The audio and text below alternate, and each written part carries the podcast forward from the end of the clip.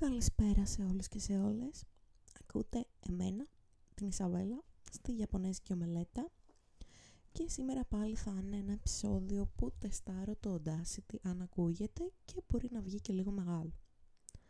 Καταρχάς να πω, σε σχέση με το προηγούμενο επεισόδιο, ε, από το προηγούμενο μέχρι αυτό, έμαθα ότι το Sex Education τελείωσε, ότι αυτό ήταν το φινάλε του και έχω να πω κάποια πράγματα σοβαρά γι' αυτό ήταν καταρχάς ανοιχτό τέλος. Δηλαδή, εγώ περίμενα ότι θα έχει άλλη μία σεζόν, στην οποία, ε, από εδώ και στο εξής, spoiler έτσι, ε, θα εξερευνήσουμε τι συγγραφέας θα γίνει η Maeve, αν θα τα καταφέρει ή όχι να γίνει συγγραφέας, πώς θα πάει η σχέση της με τον Νότης, που θεωρείς ότι δεν ταιριάζουν και πολύ για να είναι μαζί εν τέλει, δηλαδή τέσσερις σεζόν, μία φορά σεξ κάνανε ε, τι θα γινόταν με τη Ρούμπι και τον Νότις, ε, αν θα... Εγώ θεωρούσα ότι αυτό ήταν το βασικό ζευγάρι που θα έπρεπε να είναι μαζί γιατί ταιριάζαν πολύ περισσότερο. Ε, τι θα γινόταν με τον Άνταμ, που ήταν από τους αγαπημένους μου χαρακτήρες, με τη φίλη της ε, Maeve, την Amy, θυμήθηκα το όνομά της, με όλους αυτούς τους καινούριους χαρακτήρες που εισήγαγαν. Δηλαδή ήταν λίγο loose threads κατά κάποιο τρόπο.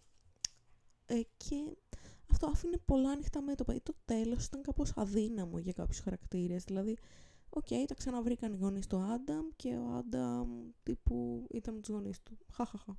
Ωραία. Στην προσωπική του ζωή όμως τι έκανε. Δηλαδή, ήταν πολλά πράγματα που ήταν άλυτα.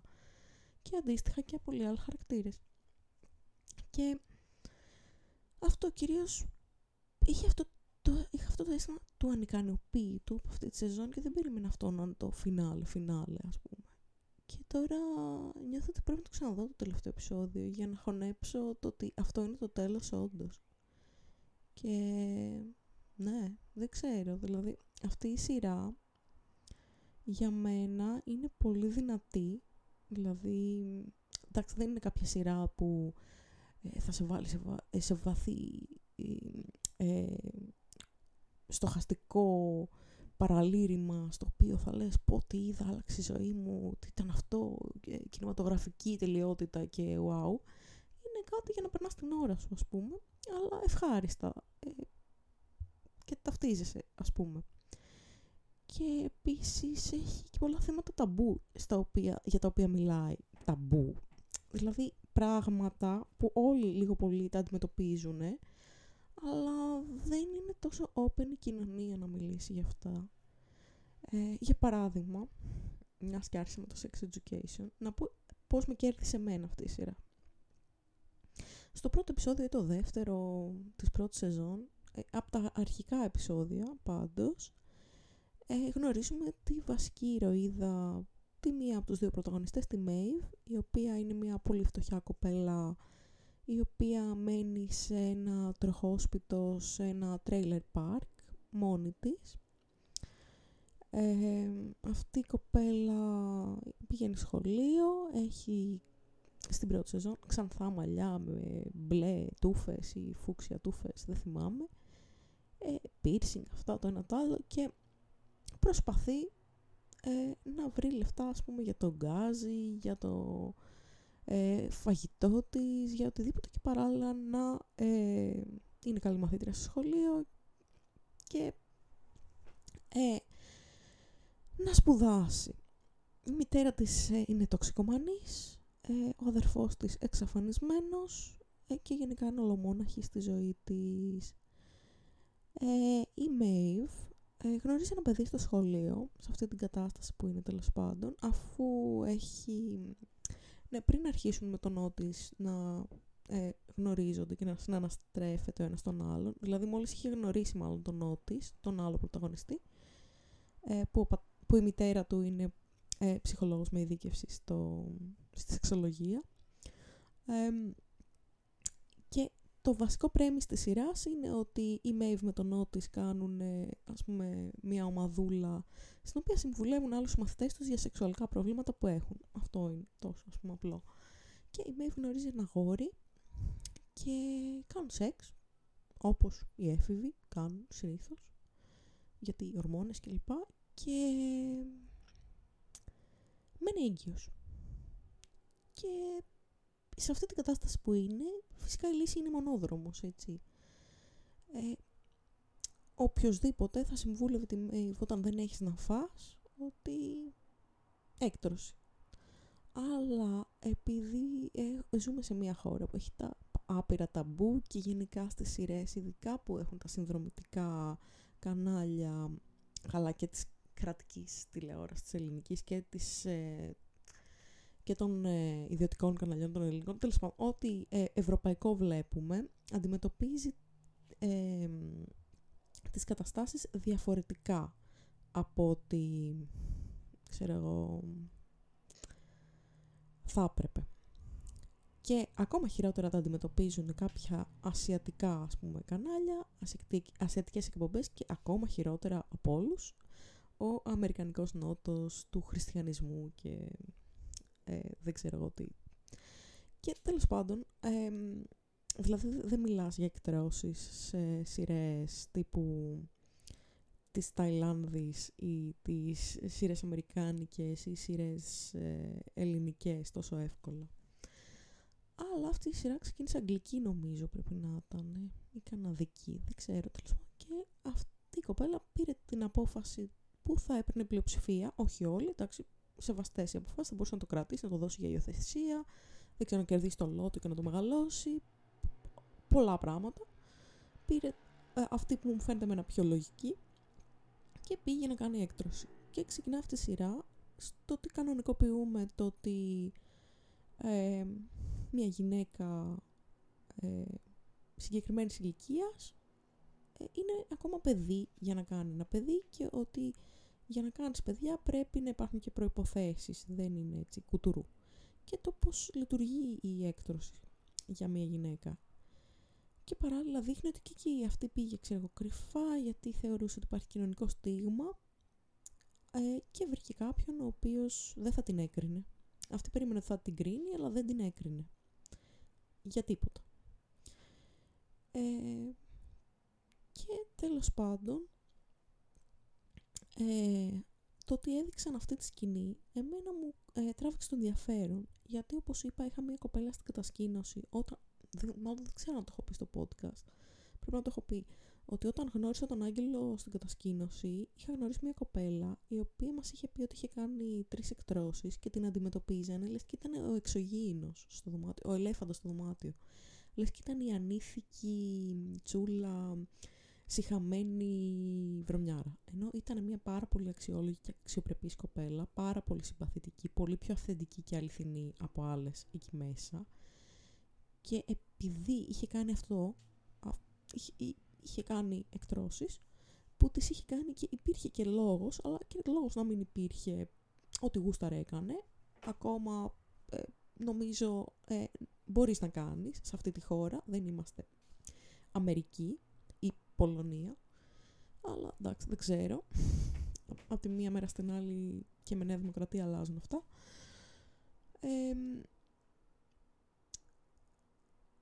και εμένα, ας πούμε, μου... Το ότι ε, άνθρωποι οι οποίοι κάνουν αυτή την επιλογή στιγματίζονται ή ότι είναι λες και δεν υπάρχει αυτό σαν επιλογή, δεν το δείχνουν πουθενά, με ενοχλεί πολύ προσωπικά θα μου πεις αφού εγώ, εγώ δεν είμαι κατά της έκτρωσης. Ε, θεωρώ ότι ο καθένας πρέπει να κάνει στο σώμα του ό,τι γουστάρει. Θεωρώ ότι εγώ είμαι πάρα πολύ επιρρεπής στο να πέσω σε έτσι καταθλιπτικά επεισόδια και ότι θα φλέρταρα πάρα πολύ με την τύχη μου αν ε, έκανα κάτι τέτοιο στο σώμα μου. Γι' αυτό ε, λέω που ήμουν πέντε χρόνια με κάποιον ο οποίος πρόσεχε στο σεξ καθόλου και έπαιζα τη ζωή μου κορονογράμματα, γι' αυτό ε, και, το, και την καριέρα μου και τις σπουδές μου και όλα. Τέλος πάντων, γι' αυτό αυτή τη στιγμή έχω την οριμότητα να πω ότι προσέχω για να μην γίνει αυτό. Αν φτάσω σε αυτό το σημείο πλέον, ε, επειδή δεν εξαρτώμαστε από κάποιον άντρα, θα κοιτάξω πώς είναι τα οικονομικά μου, η δουλειά μου, αν μπορώ να μεγαλώσω ένα παιδί και ε, αυτό αν φτάσω σε αυτό το σημείο θα ζυγίσω τις επιλογές μου και μετά θα δω τι θα κάνω. Ε, δεν θα, νιώθω δεν θα το κάνω αυτό στο σώμα μου, γιατί θα, δεν θα επηρέαζε, ξέρω εγώ, ε, το αναπαραγωγικό μου σύστημα. Ε, πλέον αυτές οι επεμβάσεις δεν ε, γίνονται από χασάπιδες, ας πούμε, από γιατρούς γίνονται και παίρνεις αγωγή μετά. Ε, αλλά θα επηρεάζει πολύ την ψυχολογία μου.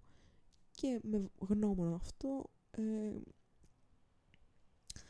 σκέφτομαι, ας πούμε, τρεις κινήσεις πριν και τρεις κινήσεις μετά. Οπότε, ναι, αν έφτανα στο σημείο να αν, αν, αν, ε, αν όλα είχαν πάει λάθος, αν είχα πάρει προφυλάξεις με τον όποιο χ τύπο που δεν ξέρω, τον υποθετικό κύριο και δεν είχαν πιάσει προφυλάξεις και είχε γίνει αυτό και είχα δει ότι δεν έχω ε, δουλειά που να μπορώ να το υποστηρίξω και ότι ε, δεν υπάρχει το budget από πίσω και οτιδήποτε, ε, τότε θα έβλεπα τι θα έκανα πάλι που ε, σε τέτοιες περιπτώσεις ε, γίνεται και ένα σχετικό οικογενειακό συμβούλιο πιστεύω γιατί είναι άλλο να σου πούνε θα σε βοηθήσουμε ξέρω εγώ κάπως από την οικογένεια άλλο να σου πούνε είσαι μόνη σου και ναι αυτό πιστεύω πάλι μάλλον θα το κρατούσα αλλά αυτό ποτέ μιλες ποτέ γιατί μέχρι να βρεθείς σε μια κατάσταση δεν ξέρεις και φυσικά υπάρχει και ένα ολόκληρο κεφάλαιο τύπου τι θα γινόταν αν ε, ξέρω αν μια γυναίκα μείνει έγκυος ε, από μια σεξουαλική πράξη που έχει γίνει παρά τη θέλησή της ε, μια ε, κακοποιητική σεξουαλική πράξη. Ε, ξέρω, ένα... Ε, ναι. Καταλαβαίνετε τι θέλω να πω. Ε, αυτό είναι άλλη συζήτηση για άλλα podcast. Ε, και θέλει έναν άλλο χειρισμό. Και εκεί βασικά πάντα δικαιολογώ μια έκτρωση ότι θέλει κάθε γυναίκα στο σώμα της ε, και μπορεί και όλες τις προϋποθέσεις, οι θεωρητικές προϋποθέσεις να ισχύουν, να έχεις ξέρω εγώ, την οικονομική ευρωστία, την κατάλληλη δουλειά, την όρεξη, τον, ε, το οικογενειακό περιβάλλον που θα σε στηρίξει, όλους τους προστατευτικούς παράγοντες και απλά να μην γουστάρεις και πάλι είναι θεμητό. Ότι δεν θες είναι προτιμότερο να σταματήσει σε αυτό το σημείο παρά να γεννήσει ένα παιδάκι και να του καταστρέψει τη ζωούλα με το, με το πόσο δεν ήσουν έτοιμος για να το φέρεις στον κόσμο. Ε, τέλος πάντων, το αφήνω αυτό εκεί. Τέλος πάντων, από αυτό το λόγο ε, μου άρεσε αυτή η εκπομπή, ε, η σειρά, το Sex Education. Ε, αλλά αυτό το τέλος μου άφησε ανικανοποιητή. Γενικά όμως έχω παρατηρήσει ότι οι σειρές οι οποίες ήταν πάρα πολύ καλές με το που τις πήρε το Netflix κάπου χάλασαν στην πορεία ή κάπου τις παράτησε ή κάπου πολύ άργησε να ασχοληθεί ή κάτι τέτοιο. Τώρα δεν ξέρω. θα το ξαναδώ το τελευταίο επεισόδιο και θα σας πω. Παράλληλα, σε άλλα έτσι νέα, να πω επιτέλους τι έκανα με τη φίλη μου την Πολύμνια χτες. Χτες ήταν Σάββατο και ε, είχα κανονίσει να βρεθώ με τη φίλη μου την Πολύμνια στο κέντρο.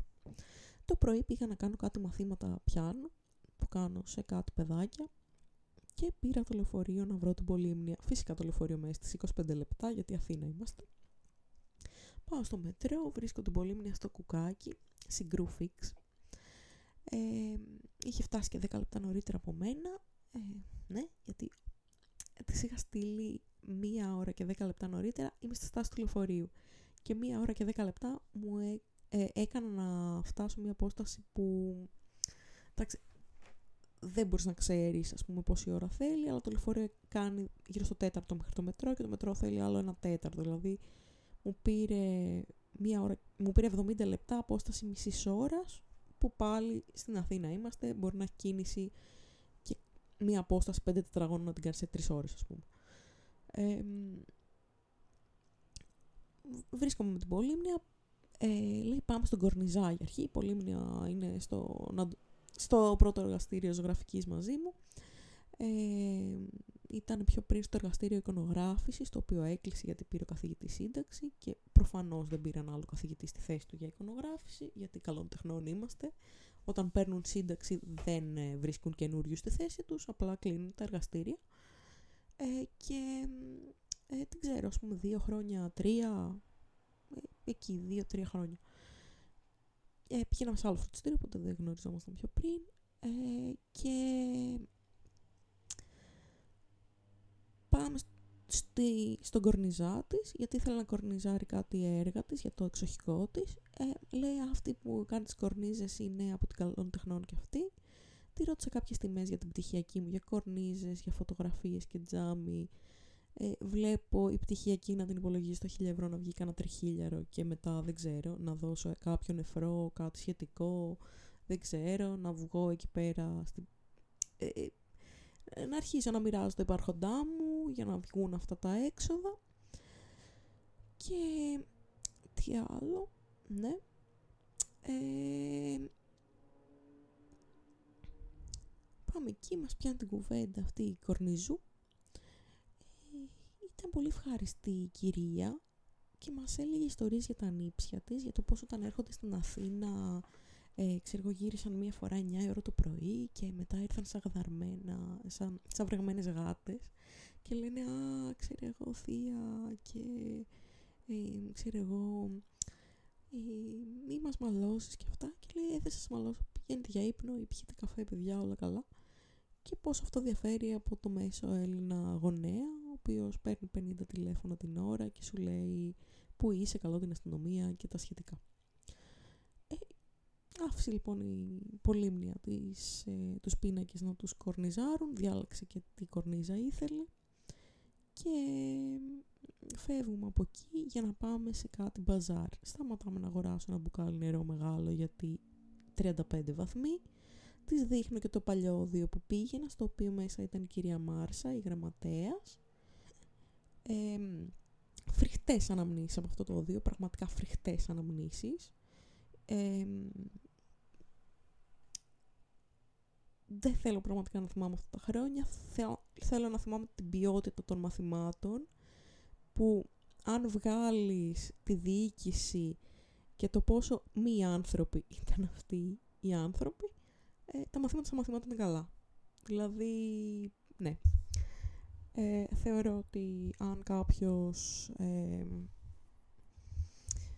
έχει την οικονομική κατάσταση έχει την οικονομική ευρωστία για να υποστηρίξει το να πηγαίνει σε οδείο και θα την έχει καθ' όλη τη διάρκεια ε, του καιρού που θα είναι στο οδείο και παράλληλα θα έχει την εξωτερική εμφάνιση κάποιου ο οποίος δεν είναι φρικιό κατά τα λεγόμενα των ε, τέλος πάντων του οδείου και μπορεί να αντέξει και ατάκες του στυλ ε, τα κομμάτια σου δεν είναι όρημα Ισαβέλα γιατί δεν είσαι ακόμα γυναίκα όταν γίνεις γυναίκα τα κομμάτια σου θα είναι όρημα και άλλες τέτοιες μαλακίες, τότε μπορεί να πάει σε αυτό το δύο.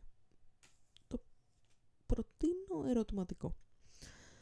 Ε, γιατί έχει και καλούς καθηγητές. Αλλά από θέμα διοίκησης και από κάποια άλλα πράγματα δεν είναι καλό. Ε, είναι, δεν είναι τόσο ελιτιστικό όσο το δύο που τελείωσα με το πτυχίο πιάνο τελικά, αλλά ε, μπορεί να σε κάνει να νιώσεις σκατά για τον εαυτό σου, ας πούμε. Ε, περάσαμε από εκεί, είχα πει ε, μια μικρή ιστορία στην Πολύμνια για το πώς έφυγα από αυτό το δύο και δεν ήθελα να ξαναπάω ποτέ. Και ούτε να, ξα... να ξαναπεράσω από τον ίδιο δρόμο που ήταν αυτό το δύο. Και μετά περάσαμε από ε, ένα μαγαζί με μπισκότα το οποίο μου θυμίζει το Milk and Cookies που υπήρχε στην ε, Θεμιστο, όχι Θεμιστοκλέους, στην Περικλέους, στη συνέχεια της Καραγιώργης Σερβίας, το οποίο έκλεισε όμως και ενώ εμένα μου άρεσε πάρα πολύ αυτά τα μπισκότα, είχε φρέσκα μπισκότα που έκανε κάθε μέρα με διαφορετικές ε, γεύσεις. Το αγαπημένο μου ήταν το μπισκότο μπουγάτσα, ήταν επίσης comfort food. Πήγαμε στα, στο μπισκοτάδικο αυτό που ήταν εκεί και μας είπε τι γεύσεις είχε οι οποίες εντάξει κάποιες ήταν ψηλομυστήριε. δηλαδή εγώ γενικά δεν είμαι του λεμονιού μες στον μπισκότο. Ε, είχε ξέρω εγώ κρέμα λεμόνι και πορτοκάλι και είχε διάφορα περίεργα. Εγώ πήρα δύο μπισκότα, ένα που είχε λευκή σκολάτα και μαρμελάδα βύσινο μέσα και ένα που είχε ε, Kinder και όρεο, κάτι τέτοιο. Δεν τα, δεν τα έχω φάει φάει από το βύσινο λευκή σοκολάτα με μπουκέ και το έδωσε στο χάρι να το φάει. αλλά το άλλο μπισκοτάδικο που ανέφερα στο Σύνταγμα, τα είχε τα μπισκότα 1,80, 2 ευρώ το ένα. Συγγνώμη. Ε, τα είχε εκεί 1,80, 2 ευρώ.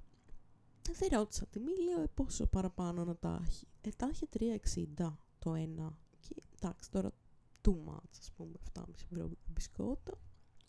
Και λέω, εντάξει, ας πούμε, δεν είπα κάτι, τα πλήρωσα, τα πήρα. Η Πολύμνια πήρε 4, γιατί μάλλον της άρεσαν. Και ξαναπάει εκεί. Οπότε, λέω, θα τα δοκιμάσω. Εντάξει, να πω ε, την αλήθεια, αυτό το μπισκότο που δοκίμασα με τη μαρμελάδα βύσινο και τη λευκή σκολάτα δεν ήταν τόσο καλός αυτός στο Milk and Cookies, το οποίο έχει τη μισή τιμή από αυτό, ούτε σαν του Cookie Spot που είναι στους αμπελόκηπους ε, και φυσίας που είναι. Απλά το Cookie Spot είναι πάρα πολύ μακριά από το σπίτι μου και για να πάω να πάρω μπισκότα από εκεί, μάλλον δεν ξέρω. Πρέπει να κυκλοφορώσω την τώρα, τη μικρή εξερευνήτρια στην Αθήνα, ας πούμε. Ε, αλλά αυτό ήταν λίγο πιο ακριβά από ό,τι θα ήθελα και όχι τόσο καλά όσο τα άλλα. Δηλαδή για διπλάσια τιμή από όλα τα άλλα μπισκοτάδικα που ξέρω θα περίμενα ότι θα ήταν και πιο πλούσια η γεύση, δεν ξέρω. Ίδιο μέγεθος ήταν πάντως αυτά τα μεγάλα μπισκότα. Τύπου μέγεθος σαν τα Soft King, απλά πιο φουσκωτά. Ε, και ε, πήραμε τα μπισκότα τέλος πάντων, φεύγουμε από εκεί. Ε, cute ε, πράγμα που κάνουν ήταν ότι σου δίναν μια κάρτα και σου βάζαν κάποια ε, σφραγίδες, φαντάζομαι στις 10, παίρνεις ένα μπισκότο δώρο, κάτι τέτοιο. Και κάθε σφραγιδούλα ήταν μια μικρή πταλουδίτσα και μου άρεσε. Ε, και φύγαμε από εκεί και πήγαμε προς ένα μπαζάρ στο κουκάκι ε, που γινόταν σε ένα χώρο, σε ένα υπόγειο και εγώ ήθελα να πάρω αυτοκόλλητα για το λάπτοπ μου, όπως είπα και στην Πολύμνια και πολύ μια τι ήθελε να πάρει ε, διάφορα από τον μπαζάρ. Μπαίνοντας στο μπαζάρ, ε, βλέπουμε μια φίλη της Πολύμνιας, η οποία ήταν από την καλών τεχνών, που προφανώς δεν γνώριζα και δεν με γνώριζε, αλλά γνωριστήκαμε. Αυτή πουλούσε κάτι, μπισκό, ε, κάτι μπισκότανε, ό,τι να είναι, κάτι αυτοκόλλητα σε σχήμα καρδιάς που δείχναν κόλλους. Ε, όπως ανέφερα στην Πολύμνια ήταν οι κολοκαρδιές ή οι καρδιόκολλοι, κάτι από τα δύο ας πούμε και κάτι διαβολάκια ε, που μου θύμισαν και λίγο τη Sailor Moon και μωρό και διαβολάκι, κάτι ανάμεσα στα δύο. Και μία φίλη της δίπλα πουλούσε μικρά posters που πήρα ένα poster του Hole στο σημείο που ε, πάει να βάλει τον Calcifer ε, και να είναι η καρδιά του πίσω στη θέση της ας πούμε κατά κάποιο τρόπο. Οπότε πήρα αυτό το poster και ε, κάποια, μπισκό, ε, κάποια όλο λέω το αυτοκόλλητα μπισκότα σήμερα, εντάξει, Alzheimer, ε, και κάποια αυτοκόλλητα διαβολάκια και κόλλους, καρδιές, καρδιές, κόλλους, τέλος πάντων αυτά, αρκετούτσικα και ε, ήταν ε, κάμποσα χρήματα, ας πούμε, νομίζω ότι μου φύγει εκεί ένα δεκάρικο παραπάνω και ε, ε, μετά ε, περάσαμε από τα υπόλοιπα ε, stand που είχε αυτό το μικρό μπαζάρ. Εντάξει, ρούχα δεν υπήρχε περίπτωση να πάρω, τσάντες πλεκτές και τέτοια ούτε καν. Ε, μία κοπέλα πουλούσε τα άπαντα της K-pop σε αυτοκόλλητα, αλλά δεν ξέραμε κανέναν από αυτούς τους τύπους που δεν ήταν όλοι idols ε, Κορεάτες. Μας είπε ότι ήταν και Κινέζοι και Ταϊβανέζοι κλπ. Οπότε ακόμα χειρότερα δεν ξέραμε κανέναν, οπότε δεν πήραμε κάτι από εκεί. Ε, είδα μια άλλη κυριούλα η οποία ήταν μόνη της και έτσι κάπως ντροπαλή και πήρα ένα αυτοκόλλητο από αυτή την κυριούλα γιατί ε, μάλλον μου άρεσε αυτό το αυτοκόλλητο που πήρα αλλά δεν θυμάμαι να το κόλλησα τελικά στο λάπτοπ μου γιατί δεν θυμάμαι καν ποιο ήταν. Και φύγαμε από αυτό το μπαζάρ που ε, είχε και κάτι τύπου... Α, είχε και αρωματικά κεριά. Δεν ρώτησα καν πόσο κάνανε γιατί λέω άσε. Δεν θα έχουμε λεφτά μετά. Είχε και κάτι σαν ε, μικρά κοσμήματα με κρυστάλλους και σκουλαρικάκια, πάπιες και σκουλαρικάκια που να έχουν κάτι σαν ε, μαγικά φίλτρα. Αλλά εγώ έχω θέμα με το ασίμι πάρα πολύ έντονο. Πρίζονται τα αυτιά μου όταν φοράς με 9 κοσμήματα. Οπότε φορά, φοράω πάντα τα υποαλλεργικά τιτανίου, ατσάλινα, για να μην γίνει το αυτή ε, μοβ. Ε, γιατί είχα δοκιμάσει κατά καιρούς να βάλω ασημένια που έχουν και ωραία σχέδια, δηλαδή τα πιο οικονομικά ας πούμε. Αλλά ναι, ε, δεν πήγε πολύ καλά αυτό, οπότε καλύτερα ε, τα υποαλλεργικά. Ο χρυσός δεν με ενοχλεί, αλλά ο χρυσός είναι πανάκριβος. Οπότε από το να, επειδή έχω 10 τρύπες ας πούμε στα αυτιά, από το να έχω ε, 10 χρυσά σουκλαρίκια, ε, καλύτερα τα τσάλινα, τα υποαλλεργικά που κάνουν και 5 ευρώ το ένα, ας πούμε 3-4 ανάλογα το μέγεθος. Και φεύγουμε τέλος πάντων από το μπαζάρ στο κουκάκι, ε, παίρνουμε το μετρό να πάμε στην Ομόνια. Κατεβαίνουμε στην Ομόνια, ε, προφανώς δεν θα πήγαινα στο Tiger, ήταν πολύ μνήμα μπροστά, ήξερε ότι είμαι ε, σε tight budget, θα πάω σε Tiger, στο Tiger άλλη μέρα γιατί ξόδεψα πάρα πολλά λεφτά εκείνη τη μέρα. Ε, χτες, ε, ξέρω, βγαίνουμε από το μετρό, πάμε προς Πατησίων, ε, στρίβουμε στουρνάρι. Ε, για όποιον δεν γνωρίζει από Αθήνα ή δεν γνωρίζει τι εστί στουρνάρι, ε, η, στουρνάρι, η στουρνάρι είναι ένας δρόμος που τέμνει την Πατησίων και ας πούμε δημιουργείται ένα, ε, μια διασταύρωση Εκεί που στουρνάρει τέμνη την Πατησίων είναι η Αρχιτεκτονική Σχολή Αθηνών και η γραμματεία της και η γραμματεία της Καλών Τεχνών. Γιατί πάνε σετ αυτά τα δύο. Και απέναντι από τη γραμματεία της Καλών Τεχνών και παλιά ε, στο κτίριο της Αρχιτεκτονικής ήταν η Καλών Τεχνών μέχρι να πάρει κτίρια στην ε, Καλυθέα, στην Πυραιός τέλος πάντων που κάνουμε τα μαθήματα. Ε, μέχρι το 2000, μέχρι 2002 και πρέπει να έχει και κάτι τυπογραφία που είναι ξεχασμένα από το Θεό. Ε, όταν είχα κατέβει Αθήνα την Άνοιξη να βρω τον καθηγητή από το πρωινό εργαστήριο της ζωγραφικής για να το δείξω για την πτυχιακή δουλειά, εκεί ήμασταν στην ε, γραμματεία της σχολής γιατί είχε κατάληψη σχολή και στο γραφείο του πήγαμε να του δείξω τις φωτογραφίες που είχα στο λάπτοπ μου. Ε, άσχετο. Και τέλος πάντων, ε, απέναντι από τη γραμματεία της ε, καλών τεχνών και της αρχιτεκτονικής ε, ο δρόμος αυτός, η Στουρνάρη, είναι γεμάτος με ε, μαγαζάκια που έχουν ε, είδη ζωγραφικής. Και πιο πάνω έχει και άλλα μαγαζιά με είδη ζωγραφικής, στη Ζαΐμη ε, ή πιο πέρα πάνω ας πούμε από το Αρχαιολογικό Μουσείο. Πιο παλιά είχε στην Υπήρου το Art Time, αλλά πάει το Art Time, τριχοτομήθηκε ε, καθώς οι συνεργάτες σπάσαν τα καταστήματα σε τρία, δύο διαδικτυακά και ένα στη Θεσσαλονίκη. Τα έχω τιμήσει ήδη όλα. Φυσικά. Ειδικά πέρσι στο Αμίντεο όλες τις παραγγελίες για τον όμιλο ζωγραφικής τις κάναμε από το κατάστημα που ήταν στην Καλαμαριά. Ε, και λοιπόν, τι ε, παίχτηκε. Πάμε στη Στουρνάρη. Η Πολύμνη ήθελε να πάμε στο Πανχρώμα που είναι Γενικά τα καταστήματα στη Στουρνάρη, εγώ τα έχω κατηγοροποιήσει με τη χρήση τους ανάλογα με το αν ήμουνα στην καλών τεχνών ή δεν ήμουνα και τι έκανα. Ε, πριν περάσω στην καλών τεχνών, όταν πήγαινα φροντιστήριο σχεδίου, εργαστήριο σχεδίου, όπως θέλει το λέει κανείς, εγώ πάντα το αναφέρω φροντιστήριο, άμα με ακούτε σε αυτά τα podcast να λέω πήγαινα φροντιστήριο, σκέτο και να μην αναφέρω ότι ήμουν αλήκειο, αναφέρω το φροντιστήριο σχεδίου.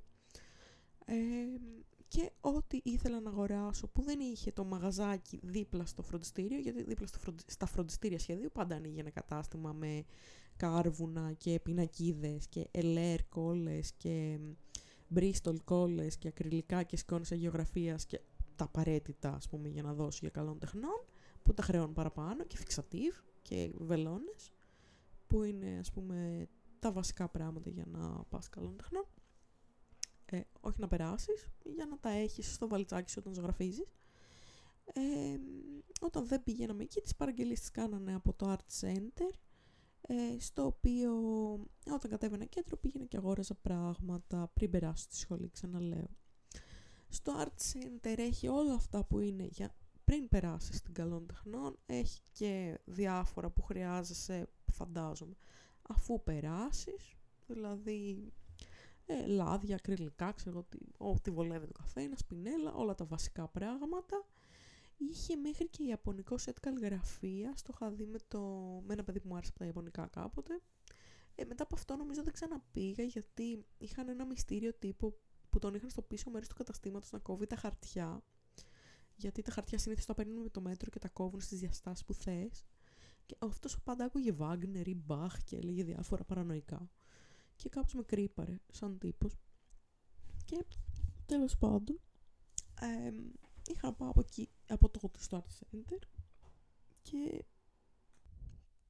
και ε, ας πούμε περισσότεροι πηγαίνουν στο Art Time ε, αυτό πριν περάσουν στο, στην καλών τεχνών. Είδαμε και έξω από το Art Time ε, ένα παιδί που αγόραζε ε, φάκελο για να βάζεις τα σχέδια για την καλών τεχνών. Αυτόν τον μαύρο πλαστικό φάκελο που χωράνε οι κόλλες 50x70 που μόνο για τις εισαγωγικές ε, τις χρησιμοποιείς ε, κόλλες LR για να, για να σχεδιάσεις πάνω με κάρβουνο και κόλλες Bristol για να σχεδιάσεις πάνω σε αυτά τα χαρτιά με ε, κάρβουνο και να το χρωματίζεις με ε, σκόνες αγιογραφίας και κόλλα βιναβίλ αν είσαι από φροντιστήριο της Αθήνας, ακριλικά αν είσαι από οποιοδήποτε άλλο φροντιστήριο της Ελλάδας.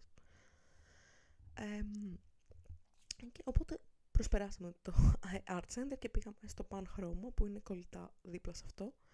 Γενικά, ας πούμε, υπάρχουν και άλλα μαγαζιά. Ε, ο Μπάτης, που είναι πολύ ακριβό, αλλά έχει πάρα πολύ ποιοτικά υλικά. Δηλαδή, αν θες κάποια πολύ καλή σκόνη, αν θες ε, γκανζάι τάμπι, που είναι οι ιαπωνικές ακουαρέλες, αν θες πιο εξεζητημένα πράγματα, θα πας εκεί και θα ξέρεις ότι θα πληρώσεις κάτι πανάκριβο, αλλά θα είναι ποιοτικό. Από εκεί είχα πάρει ένα πινέλο με τρίχες λύκου, εντελώς άχρηστο.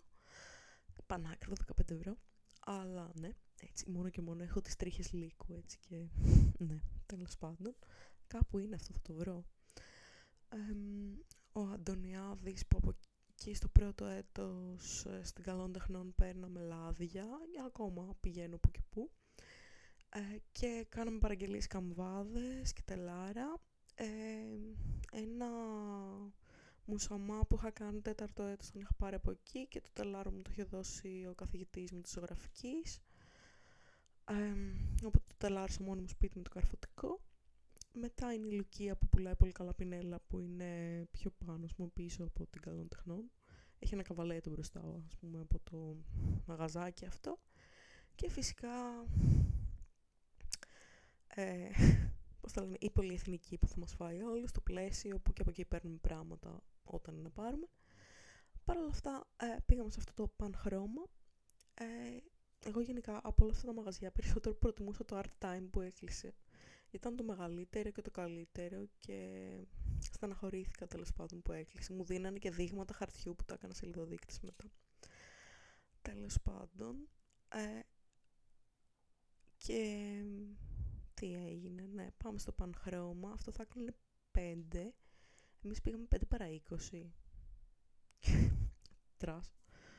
Ε, και ε, εκεί που είμαστε ας πούμε ή 4 θα έκλεινε, πήγαμε 4 παρά 20, αποκλείται 4 παρά 20, 5 παρά 20 πήγαμε. Η Πολύμνια ήθελε να πάρει ένα blog και είχε μια φίλη της και ένα sketchbook, αλλά δεν, ε, η φίλη της της είχε δώσει συγκεκριμένες προδιαγραφές. Έπρεπε να είναι σάκουρα και να είναι μαύρο. Και δεν είχε μαύρο σάκουρα, είχε σάκουρα με σχέδια. Και λέω, στέλνει ένα μήνυμα να σου απαντήσει γιατί 5 ώρα κλείνει το μαγαζί, ήμασταν και μοναδικοί πελάτες. Ε, λέω, θα χαζέψω τα blog ε, πάνω, ας πούμε, που έχουν τα πιο ακριβά και εξεζητημένα για ακουαρέλες από βαμβάκι. Μου λέει είναι αυτό, μέγεθος α3, έχει 100 φύλλα, έχει βαμβάκι, είναι πάρα πολύ καλό, 45 ευρώ. Λέω, όχι, ένα πιο μικρό. Λέει, δεν έχουμε μικρά, τελείως θα παραλάβουμε από Ολλανδία, έχει ξεκινήσει το φορτηγό, δεν ξέρουμε πότε θα έρθει.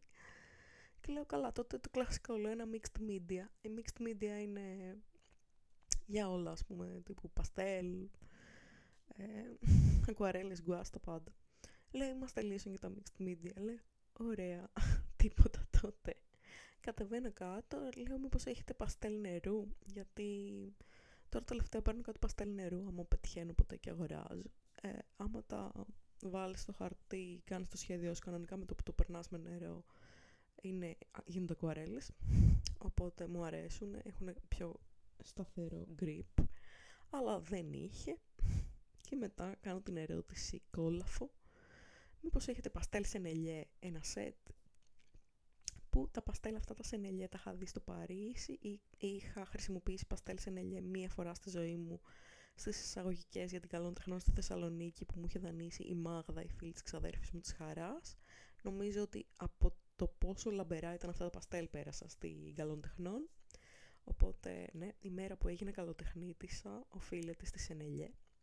Αυτά τα παστέλ, ε, fun fact, δημιουργήθηκαν γιατί ο Πικάσο ήθελε κάτι για να κάνει πιο γρήγορα σκίτσα με χρώμα και ένας φίλος του δημιούργησε ας πούμε stick χρώματος, παστέλ, ε, αυτά της Σενελιέ. Ήταν τα πρώτα παστέλ που δημιουργήθηκαν. Αυτό είναι και τόσο καλά και τόσο πανάκριβα.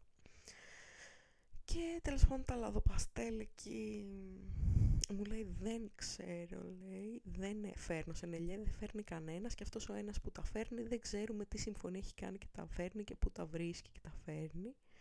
Εγώ φυσικά το ήξερα αυτό, γιατί είχα τσεκάρει ολονών τις ιστοσελίδες αν έχουν παστέλ σε νελιέ, κανένας δεν είχε, όλοι είχαν Van Gogh που τα έχω, που δεν είναι τόσο καλή ποιότητα, είναι λίγο πιο κέρινα γελαδό παστέλ, ενώ τα σε νελιέ, αυτά τα παστέλ θέλω να τα πάρω γιατί ε, βάφουν σαν να, σαν να ζωγραφίζεις με κραγιόν. Και άμα βάλεις νεύτη φυσικά γίνονται λαδομπογιές απευθείας και μετά ε, το έχω ξαναπεί ότι το μόνο πράγμα που μπορείς να πουλήσεις στην Ελλάδα επειδή είμαστε 200 χρόνια πίσω είναι ελαιογραφίες, πίνακες δηλαδή με λάδια και μόνο για να βγει αυτό και να το πουλήσεις 200 ευρώ τον πίνακα για να ε, ξέρω να υπολογίσεις το όμως αμάς με το τελάρ να κάνει κανένα πενιντάρικο τα χρώματα πόσο θα κάνουν και η δουλειά σου. Ε, να το δώσω πούμε 200 ευρώ ή 100 ευρώ ανάλογα από το μέγεθος. Ε, αυτά τα παστέλ θα ήταν πολύ πιο οικονομική λύση γιατί θα βγάζανε καμιά πενηνταριά πίνακες με 100 ευρώ ενώ τα λάδια όπως έχουμε ξαναπεί είναι πολύ, πολύ πιο ακριβά. Και ναι το, το χειρότερο όταν ζωγραφείς με λάδια είναι φυσικά το νεύτη. Αυτό είναι το, το πιο ακριβό ε, ένα λίτρο νεύτη 4 ευρώ κάνει το άοσμο το no-name νεύτη που δεν το παίρνεις από το πλαίσιο το παίρνεις από τον Αντωνιάδη με την Ταμιτζάνα ας πούμε. Ε, αλλά χαλά συνέχεια γιατί δεν είναι όπως τα υδατοχρώματα που ξεπλένεις ας πούμε τα πινέλα με νερό γεμίζει συνέχεια νερό όταν, ευρω... όταν βρωμίζει και αυτά έχεις το νεύτη, ξεπλένεις τα πινέλα με νεύτη άμα λερωθείς ξεπλένεις τα χέρια σου με νεύτη σταματάς να μυρίζεις, δεν καταλαβαίνεις ότι ο άγγελος έχει να πληθεί δύο μήνες δεν νιώθουν τα δάχτυλά σου υφή, αφή, ναι, δεν ασπρίζουν το δέρμα σου, μπορεί να πας κανένα έγκαυμα anyway, Πώς το λένε, potato, potato. Ε, το πολύ πολύ να πας και κανένα καρκίνο στον εγκέφαλο, αλλά εντάξει, αυτό είναι πιο πολύ άμα έκανα ξυλογλυπτική. Τέλος πάντων. Anyway. Ε, γενικά τα χρώματα είναι πολύ τοξικά. Άσχετο. Αλλά ναι. Παρ' όλα αυτά τα παστέλ είναι έτσι πολύ πιο οικονομική λύση. Δεν γλιτώνεις τον νεύτη, αλλά γλιτώνεις τα υλικά με τα χρώματα, ας πούμε. Γιατί ουσιαστικά η ίδια χρωστική είναι με λάδι, απλά είναι πιο compact από ότι τα χρώματα και στα χρώματα έχεις και τη φύρα που φεύγει πάνω στο, στην παλέτα και πολλά άλλα ακόμα, τέλος πάντων. Και ε, δεν είχε, προφανώς. Μετά λέω θα το πάρεις, θα το πάρεις γιατί είχε πάει πέντε ώρα, περίμενε πότε θα αποφασίσουμε για να κλείσει ταμείο αυτός ο άνθρωπος.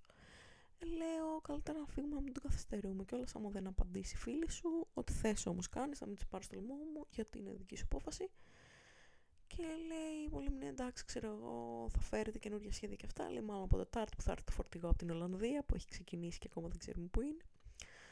Ε, και ναι. Γιατί αυτό, όχι σάκου, ναι σάκουρα ήταν αυτό το μπλοκάκι. Ε, είχε και Talents δίπλα. Talents είναι Ολλανδικά. Σάκουρα είναι η Ιαπωνική μάρκα, αλλά φαντάζομαι θα έχουν κάποια αποθήκη στην Ολλανδία που τα φέρνει όλα. Και ε, φεύγουμε από εκεί ε, περνάμε από ένα άλλο μπαζάρ που γινόταν στα Εξάρχεια που υποτίθεται ότι θα βρισκόμασταν για να πάμε στο μπαζάρ στα Εξάρχεια με την Πολύμνια. Αυτό ήταν η βασική ιδέα. Αλλά γιατί εκεί ήταν μια κοινή μας γνωστή από την καλών τεχνών, η Ελένη, ε, την οποία την είχα γνωρίσει ε, όταν την πρωτοέφτιαξα με τον Άγγελο στη Θεσσαλονίκη, τη φιλοξενούσε και βρεθήκαμε συμφιτήτριες. Δεν τη φιλοξενούσε αυτός η αδερφή του. Και η Ελένη είναι αρκετά καλή κοπέλα ώστε να μην είχε κάνει ποτέ τίποτα με τον Άγγελο και να τον συχαίνεται from day one. Επίσης, η Ελένη είχε τελειώσει κόμιξ. Ε, Τέλος πάντων, νομίζω ότι πρέπει να αρχίσω να λέω ονόματα και εμένα να μου κάνουν μήνυση, θα μου κάνουν. Είχε τελειώσει το εργαστήριο του Αρφάρα Comics, ε, που ήταν και η πολύμνια πριν έρθει στον Αντωνόπουλο, το πρώτο εργαστήριο ζωγραφικής. Και ε, αυτή είχε προλάβει, είχε τελειώσει όλη την πενταετία πριν, ε, πριν ε, ναι, κλείσει το εργαστήριο. Τελείωσε η Ελένη και κλείσει το εργαστήριο. Και τέλος πάντων, ε, τελείωσε και Just στα πέντε χρόνια. Την Ελένη τελευταία φορά την είχα δει λίγο πριν πεθάνει ο πατέρας μου. Πρέπει, όταν ήταν στο νοσοκομείο ήθελε να τη βοηθήσω στην πτυχιακή της για κάτι και πήγα να τη βρω για Παρασκευή, εκεί έμενε. Μετά με το που πήρε πτυχίο πήγε Σπάρτη στους γονείς της και αποφάσισε εκεί να μείνει Σπάρτη και ανεβαίνει Αθήνα σπάνια. Ε, έχουν το σπίτι έτσι κι αλλιώς εκεί και έρχεται για events και αυτά. Εγώ το μεταξύ δεν ήξερα ότι δεν θα είναι Σάββατο η Ελένη, νόμιζα ότι θα είναι Σάββατο, αλλά ήταν Κυριακή εν τέλει. Και δεν την πετύχαμε. Πάμε σε αυτό το μπαζάρ, βλέπουμε διάφορους πάγκους απ' έξω. Πήρα ένα-δυο αυτοκόλλητα και από τους πάγκους απ' έξω. Βασικά, πολύ μια πήρε κάτι και είχε δώρο ένα αυτοκόλλητο και μου το έδωσε. Ένα με ένα ανθρωπάκι. Και πάμε μέσα ε, είχε μια πολύ απότομη σκάλα, δηλαδή τύπου εγώ θα μπορούσα να έχω κλειστρήσει να, με, ε, να μείνω στον τόπο και κατεβαίνουμε κάτω εκεί στο υπόγειο και βλέπουμε ένα τυπάκι που πουλούσε αυτοκόλλητα και αφήσεις και λοιπά που είχε πάρα πολύ καλό χέρι, ζωγράφιζε πάρα πολύ καλά και από εκεί πήρα κάτι αυτοκόλλητα με φαντασματάκια και κάτι, ένα αυτοκόλλητο με ένα σκελετό που είχε κεφάλι κολοκύθας για το Halloween Ιδανικά θα ήθελα να πάρω και άλλα πράγματα από το συγκεκριμένο τυπάκι. Το έκανα follow στο Instagram για να βλέπω την τέχνη του, γιατί είχε πάρα πολύ ωραίες αφήσεις. Αλλά ήταν ε, τύπου στα 10 ευρώ κάθε αφίσα και δεν είχα τόσο budget. Μας είπε ότι είχε κάνει και την αφίσα το καλοκαίρι για αυτό το μπαζάρ και ότι την ξεκολούσαν και την παίρναν σπίτι τους ας πούμε. Ενώ τώρα που την τύπωσε για να την πουλάει δεν την αγόραζα. Ε, οπότε ναι. Και ότι μάζευε λεφτά να πάει γραφιστική. Μας έλεγε. Γι' αυτό συμμετείχε σε όλα αυτά τα μπαζάρ. Και λέω, γιατί όχι καλών τεχνών. Και λέει, πολύ μην κάνει αυτή την ερώτηση. Και λέει, ε, γιατί καλών τεχνών, είναι πολύ δύσκολο να μπεις και αυτά. Και λέω, ε, και να βγεις. Αλλά γιατί όχι. Και λέει η πολύμνια, it's a trap, μην μπεις ποτέ καλών τεχνών. Και αρχίζουμε να λέμε πόσο χάλια είναι η σχολή, ότι πέφτουν τα ταβάνια με τα σοβατεπιά, ότι χάνουμε εξάμεινα, ότι οι καθηγητές είναι σε beach mode όλη την ώρα, όλα όλα όλα αυτά ε, ότι γυρνάς το, το μάτι σου, ξέρω εγώ, κοιτάς λίγο δεξιά και ξαφνικά λείπουν όλα αυτά τα πράγματα γιατί τα έχουν κλέψει οι συμφιδητές σου, γιατί, ναι, ε, φτωχολογία αλλά και κλεπτομανία. Ε, και λέει τι ωραία, λέει τουλάχιστον θα πάω γραφιστική. Και μετά λέει ότι θα δίνει γραφιστική ε, πανελλήνιες από το σχολείο του, αλλά κάτι έγινε και δεν κατάφερε να δώσει για να περάσει το παδά και γράφτηκε σε ένα ιδιωτικό για γραφιστική και αυτό.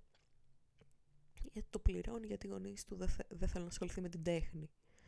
Και ναι, έχω ταυτιστεί με αυτό, πήρα τα αυτοκολλητάκια τέλος πάντων να βοηθήσω όπως μπορούσα. Και μετά κάναμε μια βόλτα εκεί στο μπαζάρ, είχε πολλά ρούχα second hand να αγοράσεις, είχε τσάντες, ε, γενικά είναι πολύ της μόδας να έχουν τσα, τσάντες ε, πλεκτές με κροσέ, πώς το λένε αυτό, βελονάκι, που δεν μου αρέσουν καθόλου. Δεν τις παίρνω εγώ με... Όλες μου τις τσάντες τις έχω πάρει από την εξάρτηση στη Θεσσαλονίκη. Εξάρτηση. Ε, και βασικά μου αρέσουν αυτοί οι σάκοι πλάτης. Ε, είχε κι άλλους, ξέρω εγώ, στην εξάρτηση, απλά εντάξει, ποτέ ε, δεν παίρνω τώρα γιατί δεν μπορώ να πάω Θεσσαλονίκη, δεν τα έχει online, έχουν χάλια e-shop και όταν πάω εκεί, εντάξει, έχω πάρει κάπως τσάντες που νομίζω θα, μου θα με βγάλουν μέχρι να σταματήσω να κυκλοφορώ με σάκους με ψυχεδελικά μανιτάρια και ξέρω εγώ. Έχω δηλαδή μία τσάντα με την γκάλη, μία με κάτι ψυχεδελικά μανιτάρια, μία άλλη με ψυχεδελικά μανιτάρια, μία κίτρινη με μία κοπέλα που έχει 15 χέρια, ναι, γιατί ναρκωτικά. Νομίζω αυτό, έχω τέσσερις τσάντες. Ε, και ναι, αυτή με τα πράσινα μανιτάρια και τα πορτοκαλί μανιτάρια, τα ψυχεδελικά που την έχω άραγε. Τελευταία χρησιμοποιώ την κίτρινη με τα πολλά χέρια γιατί η μία που έχω σκίστηκε μέσα η φόδρα και θέλει ράψιμο. Και να δούμε που είναι οι άλλες δύο. Πώς πέταξε καμιά γιαγιά μου έτσι και πέταξε η γιαγιά μου καμία μετά. Δεν μπορώ να κάνω τίποτα αλλά θα στεναχωρηθώ. Ειδικά τα ψυχεδελικά μανιτάρια. Και ε, τέλος πάντων φύγαμε από αυτό το μπαζάρ μετά λέω να πάμε λίγο στο IKQ λέω γιατί νιώθω λίγο με κουρασμένη πάνω τα πόδια μου. Και λοιπόν να πάρουμε κάτι στο χέρι και να πάμε με τα μοναστηρά και να βρούμε και έναν άλλο φίλο μου. Και πάμε στο IKQ που είναι ένα μαγαζί στα εξάρχεια. Είχα πάλι μια φορά με την τασούλα που είχε κάτι brownies με καραμέλα. Πιο πολύ brownies έχει και μπισκότα. Ε, βλέπω το μπισκότα της ημέρας, δεν με έψινε κάτι, αλλά βλέπω ένα cheesecake brownie, 5 ευρώ. Και λέω θα το πάρω. Το παίρνω, πακετάκι ε, και α ναι, ε, παρεπιπτόντως η Ιωάννα, αυτή η φίλη μου, η οποία είχα να δω από το Παρίσι και με έχει χεσμένη από τότε που φύγαμε από το Παρίσι, προφανώς μου έστειλε μήνυμα για ε, το αν μπορώ να της δανείσω την κάμερα μου για να φωτογραφίσει κάποια πράγματα στην ε, Ελευσίνα που έχει μια έκθεση φωτογραφίας. Και λέω ναι, OK, okay, φυσικά, απλά την Τετάρτη έχω μια φωτογράφηση που θέλω να κάνω γιατί αποφάσισα επιτέλους να κλείσω μια φωτογράφηση θα στη δανείσω και αυτό. Ε, οπότε είχα μαζί μου και σε μία πάνινη τσάντα μέσα, μία άλλη τσάντα, τη τσάντα της Nikon με την κάμερα, το φορτιστή κλπ. Θα σας πω γι' αυτό μετά. Και ε, τέλος πάντων φεύγουμε από το μπαζάρ όπως είπα, πάμε προς Ομόνια, ε, παίρνουμε ηλεκτρικό, ε, κατεβαίνουμε σε μία στάση μοναστηράκι, ε, ανεβαίνουμε, πάμε να βρούμε το Kilo Shop στο οποίο δουλεύει ο Άννα που είναι second hand μαγαζί που αγοράζει ρούχα με το κιλό ας πούμε αλλά είναι πιο vintage περίεργο ε, fancy. Και πάμε εκεί πέρα, το βρίσκουμε πιο κοντά θυσίο ήταν παρά μοναστηράκι.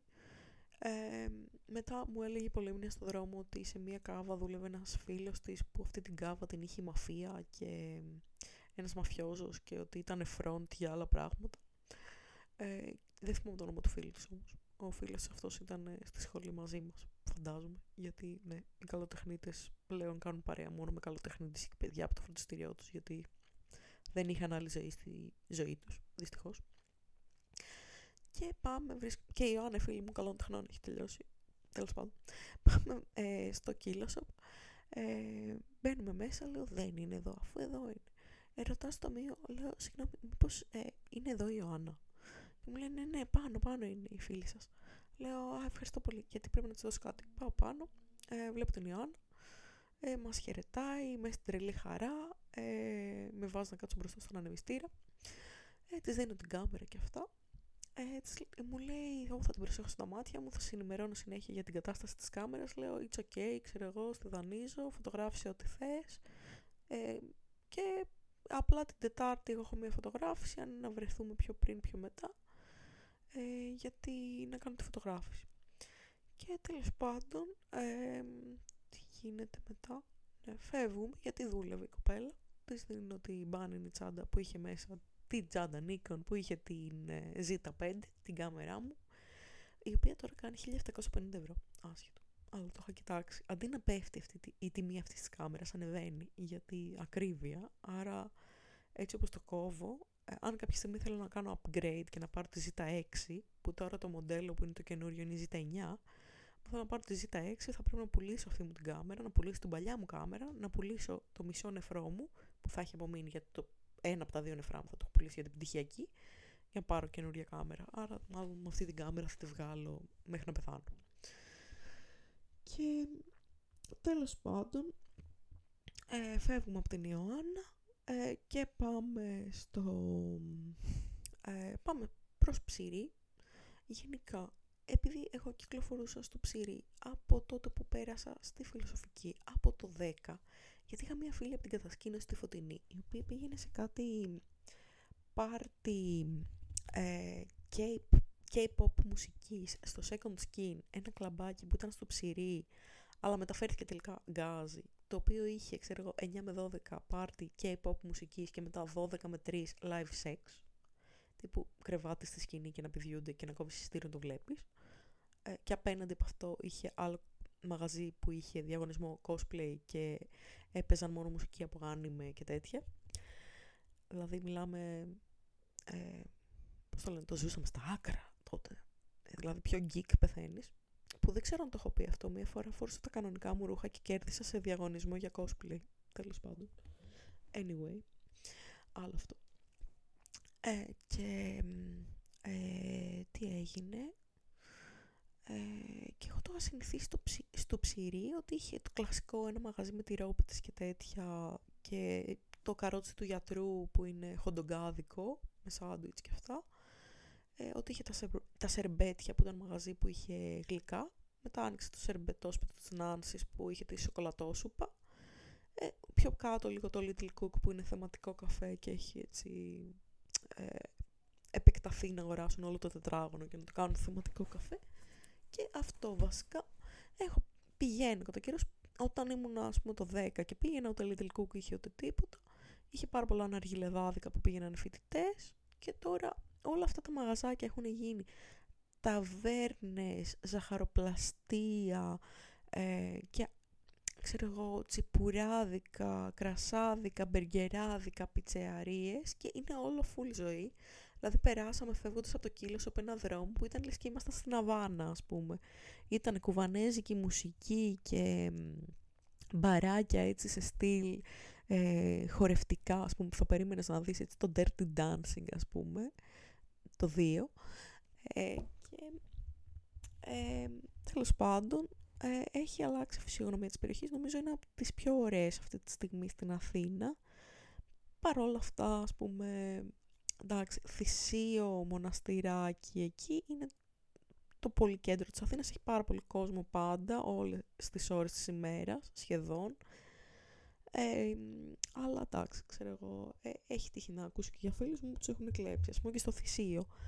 Θα μου πεις, εντάξει, άλλο Βικτόρια, άλλο Μοναστηράκι, άλλο Βούλα, άλλο Εκάλι, υπάρχουν διαφορές.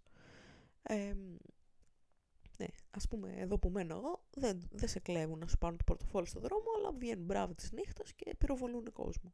Νομίζω ότι είμαι υπερβολική. Το έχουν κάνει στο μάρκετ που πάω και αγοράζω κριτσίνια. Ευτυχώς δεν ήμουν μπροστά. Ήταν, ξέρω, 8 το βράδυ, εγώ πάω πρωί. Και τέλος πάντων, περνάμε από εκείνα τα μαγαζιά που θύμιζαν έτσι κούβα.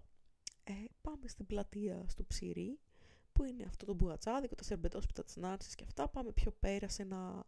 Περνάμε την πλατεία εκεί που κάποτε ήταν το Second Skin, ε, στο δρόμο που έχει ένα μαγαζί που πουλάει πουρα και περνάμε αυτό το δρόμο. Δεξιά από αυτό το μαγαζί έχει ένα άλλο μαγαζί παλιά.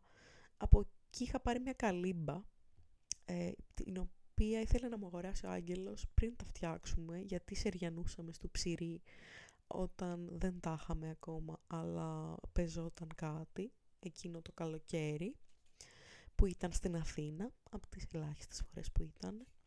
Άμα είναι να πηδήξει έρχεται ο άνθρωπος άμα δεν είναι όμως άμα το έχει έτοιμο δεν κατεβαίνει. Ανεβαίνει η κοπέλα που αυτό ακούστηκε λάθος τέλος πάντων ανε, ανεβαίνει εννοώ Θεσσαλονίκη όχι στον Άγγελο Θεσσαλονίκη τέλος πάντων ε, κατηφορήσαμε το δρόμο βγαίνουμε σε ένα μαγαζάκι Είχα ξανακάτσει εκεί παλιά. Εντάξει, τύπικα, ας πούμε όλα τα μαγαζιά αυτά του κέντρου έχουν αυτές τις καρέκλες σκηνοθέτη που κάθεσε. Και βλέπουμε δύο κοπέλες από τη σχολή. Ε, τη μία την είχα στον κοκκινιά για μία εβδομάδα νομίζω, αλλά τις κάνω follow στο Instagram γιατί βλέπω την, ε, τι ανεβάζουν από θέμα τέχνης. Η μία ήταν η Στένια, η άλλη ήταν το Εβούλη, η Εβούλα ε, που η Στένια με την Εβούλα τα έχουν, ας πούμε. Η Στένια, και οι δύο είναι πάρα πολύ κοντούλες και λεπτούλες και ε, cute, ας πούμε. Η, η Στένια, η τέχνη της είναι ζωγραφίζει με γραφίτι μάλλον, κάρβουνο, μολύβι. Τέλος πάντων κάνει υπερεαλιστικά πορτρέτα, σαν να βλέπεις ασπρόμαυρη φωτογραφία, αλλά είναι σχέδιο δικό της. Και ποζάρει η κοπέλα της. Ε, η, το Εβούλη τα σχέδιά της που είχα δει είναι ότι είχε κάνει κάτι αγιογραφίες με τη Sailor Moon. Δηλαδή, σαν να λέμε, ξέρω εγώ, ο Άγιος Πέτρος ή Αγία, ξέρω εγώ, Sailor Moon. Και ε, τέλος πάντων το λέω αυτό και λέει πως θα, θα μείνω στην ιστορία λέει για αυτά τα ηλίθια σχέδια ενώ κάνω άλλα πράγματα αυτόν τον καιρό. Μου λένε συγγνώμη λέει πόσο χρονών είσαι; Λέω 31 λένε νομίζαμε ότι είσαι 21 είσαι τόσα νέα λέω α, ευχαριστώ εν τω μεταξύ και το ίδιο βράδυ μετά που τις ε, είδα με ρωτούσε ένας στο, στη στάση του λεωφορείου άμα περνάει το λεωφορείο για βούλα και μου μιλούσε στον πληθυντικό και προφανώς μου έχει περάσει και κολόγρο κι αυτός μιας και έχω αρχίσει και γίνομαι ε, και ήταν τύπου να σας ρωτήσω άμα ξέρετε ναι, και καθόμαστε, αυτές πίνανε πίνα κολάντα, κάτι, ένα κοκτέιλ που είχε ένα ανανά στο πλάι. Και μετά πιάσαμε συζήτηση για φορές που είχαν πάρει χάπια και δεν θυμόντουσαν τι έγινε σε αυτή τη ζωή.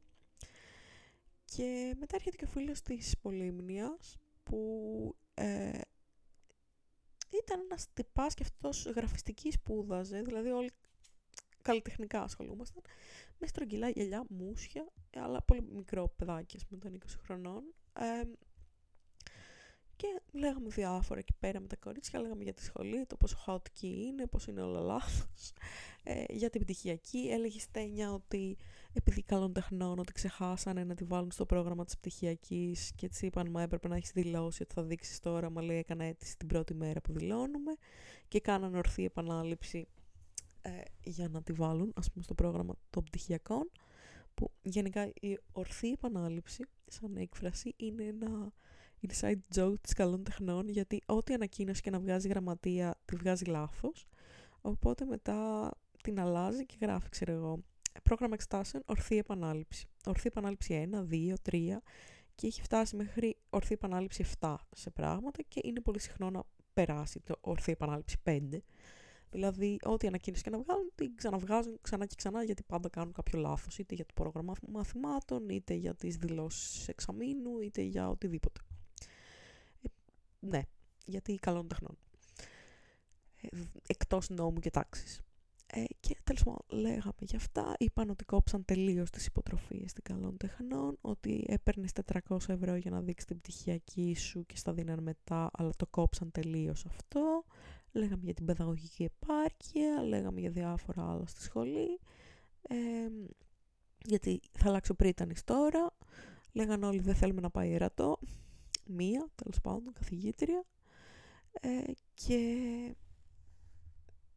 ναι, κοιτάω, συνεχίζει να γράφει, γιατί γράφω καμιά ώρα. Ε, τέλος πάντων, μετά από αυτό φεύγει Στένια με, την, ε, με το Εβούλη ε, και καθόμαστε εγώ, η Πολύμνια και ο φίλος της, ε, που, ναι, ο Γιώργος, θυμήθηκα το όνομά του. Φεύγουμε από το μαγαζί, εγώ καφέ είχα πάρει, γιατί δεν ήθελα να πάω σε μαγαζί που είναι ποτάδικο και να πάρω, ξέρω εγώ, ένα τόστ να φάω, πούμε, γιατί θεωρούσα ότι θα είναι overpriced και ήδη είχα ξοδέψει σε αυτοκόλλητα, σε brownie, σε μπισκότα, σε νερά, σε δεν ξέρω εγώ τι, πάρα πολλά λεφτά ε, τα 20 που είχα πάρει από το ιδιαίτερο πιάνου συν ε, άλλα 15, ξέρω, αλλά ναι. Ε, και ε, πάμε στο επόμενο μπαζάρ, που ήταν το τελευταίο, είχε ένα μπαζάρ στο μοναστηράκι, όπου μπαίνουμε έτσι τύπου στη δύση αυτού του μπαζάρ και στην είσοδο ήταν μια κοπέλα και πουλούσε αυτοκόλλητα τα οποία ήταν σε σχήμα φίλτρων και μέσα στο φίλτρο έδειχνε διάφορες εικόνες. Δεν ήταν δικά της σχέδια, μας το είπε ότι τα είχε βρει στο ίντερνετ, αλλά ήταν τόσο ωραία που πήγα και πήρα 12 τέτοια αυτοκόλλητα. Και δεν είχα καν λεφτά και τις τα έστειλα με Iris.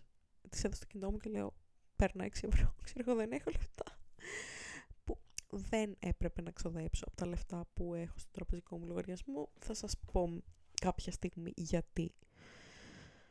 Και κάνουμε ένα browsing εκεί πέρα, κοιτάμε τι έχει, φυσικά τι θα είχε, ε, τσάντες, κροσέ, ε, πώς το λένε, κεντυμένες τσαντούλες, ε, ρούχα second hand, αυτοκόλλητα, αφήσεις, ε, αυτά, τα κλασικά. Και σκουλαρικάκια με πάπιες.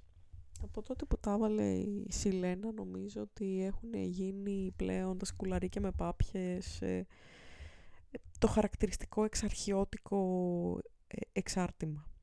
Που εντωμεταξύ, ε, επίσης έλεγα στην Πολυμνία ότι κάθε φορά που κυκλοφορώ στα εξάρχεια, πέρα από το ότι θα συναντήσει το μισή καλών τεχνών, οι άλλοι μισοί που δεν είναι στην καλών τεχνών μοιάζουν πολύ περισσότερο να είναι στην καλών τεχνών από εμάς που είμαστε.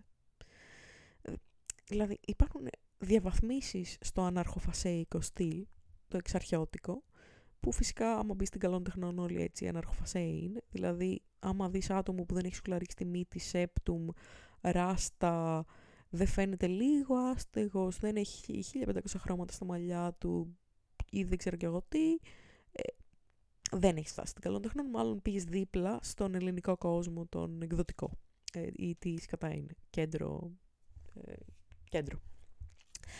Ε, που ας πούμε θυμάμαι στο πρώτο έτος που το έλεγα στον Άγγελο ότι είχα δει άτομο να κυκλοφορεί και να φοράει ένα κουτί χαρτόκουτο και να έρχεται στη σχολή. Είχα δει μια κοπέλα που είχε γρασιδεί τρίχες ποδιών, είχε βάψει τις τρίχες των ποδιών της πράσινο, λαχανή δηλαδή. Ε, και άλλα πολλά. Ας πούμε η Αντιγόνη, μια κοπέλα που ήξερα από το φροντιστήριο που είχε περάσει, είχε πάει γλυπτική, το μαλλί της το από κυπαρισί μέχρι σμαραγδί. Δεν υπήρχε άλλο, ε, άλλη απόχρωση ε, όλες οι αποχρώσεις του πράσινου στο ενδιάμεσο από το σμαραγδί στο κυπαρισί. Ε, και τέλος πάντων ε, φεύγουμε από αυτό το μπαζάρ μετά από τρία λεπτά γιατί διαλέξαμε τα αυτοκόλλητα της κοπέλας με τα φίλτρα, όλα τα υπόλοιπα, δηλαδή τσαντάκια, ρουχαλάκια και τέτοια δεν. Ε, και ε, λέμε να πάμε να φάμε. Λέμε πού να πάμε να φάμε, να πάμε στον μπεργκεράδικο που είχε δει πολύμνια, δεν θα έχει να κάτσουμε. Να πάμε για σουβλάκι, δεν ψινόμουν για σουβλάκι. Και είπα κιόλας ότι δουλεύουν τα αδέρφια μου σε ένα σουβλατζίδικο, δηλαδή τρώω τα σουβλάκια τζάμπα, νιώθω ότι δεν θέλω να πληρώσω σουβλάκια, ας πούμε. Ε, και δεν με ψήνει. Άμα δεν πειράζει τους άλλους, δηλαδή μπορώ να πάω, απλά δεν θα πάρω κάτι. Ε, λέει πολύ να πάμε προς Εόλου που στην Εόλου έχει όλα τα φαγάδικα να πάρει ο καθένας από κάτι και να κάτσουμε ξέρω εγώ κάπου να φάμε ο καθένας ό,τι πήρε. Λέω πάμε ξέρω εγώ. Ε, λέω στο Γιώργο τόση ώρα ας ακούς να μιλάμε για την καλών τεχνών το καλύτερο που μπορώ να κάνω είναι να διαλέξεις εσύ που θα φάμε γιατί νιώθω τύψεις που τόση ώρα λέμε τον πόνο μας. Πού να ξέρα. Λέει η Πολύμνη ότι θέλει να φάει μακαρόνια από το Mailo's ε, λέω, OK, okay, ξέρω, δεν θέλω μακαρόνια αυτή τη στιγμή. Θέλω κάτι μαλακό γιατί στομάχι μου, δεν θέλω να φάω κάτι τηγανιτό, γιατί ε, το προ... μόνο ένα καφέ είχα πιει, ας πούμε. Το πρωί είχα φάει ένα τόστ και λίγο μπράουνι σπίτι. Το τόστ ήταν μέρος της δίαιτας, το μπράουνι ήταν μέρος του ε, νιώθω self-pity και θα φάω από το κέικ που έφτιαξα. Ε, και μετά δεν είχα φάει τίποτα άλλο όλη μέρα, γιατί με το που τελείωσε το μάθημα πήγα να βρω την πολύμνια και όλα τα υπόλοιπα τα είχα πακετάκι για το σπίτι, το άλλο μπράουνι και τα ε, μπισκότα. Ε, και ε, είχα πιει και ένα μισή λίτρο νερό βέβαια, το νερό που είχα πάρει όταν βρήκα την πολύμνια. Και τι, ε, πάμε στο Μάιλος να φάει πολύμνια. Ε, λέμε εμείς εντάξει θα φάμε μετά, ξέρω εγώ.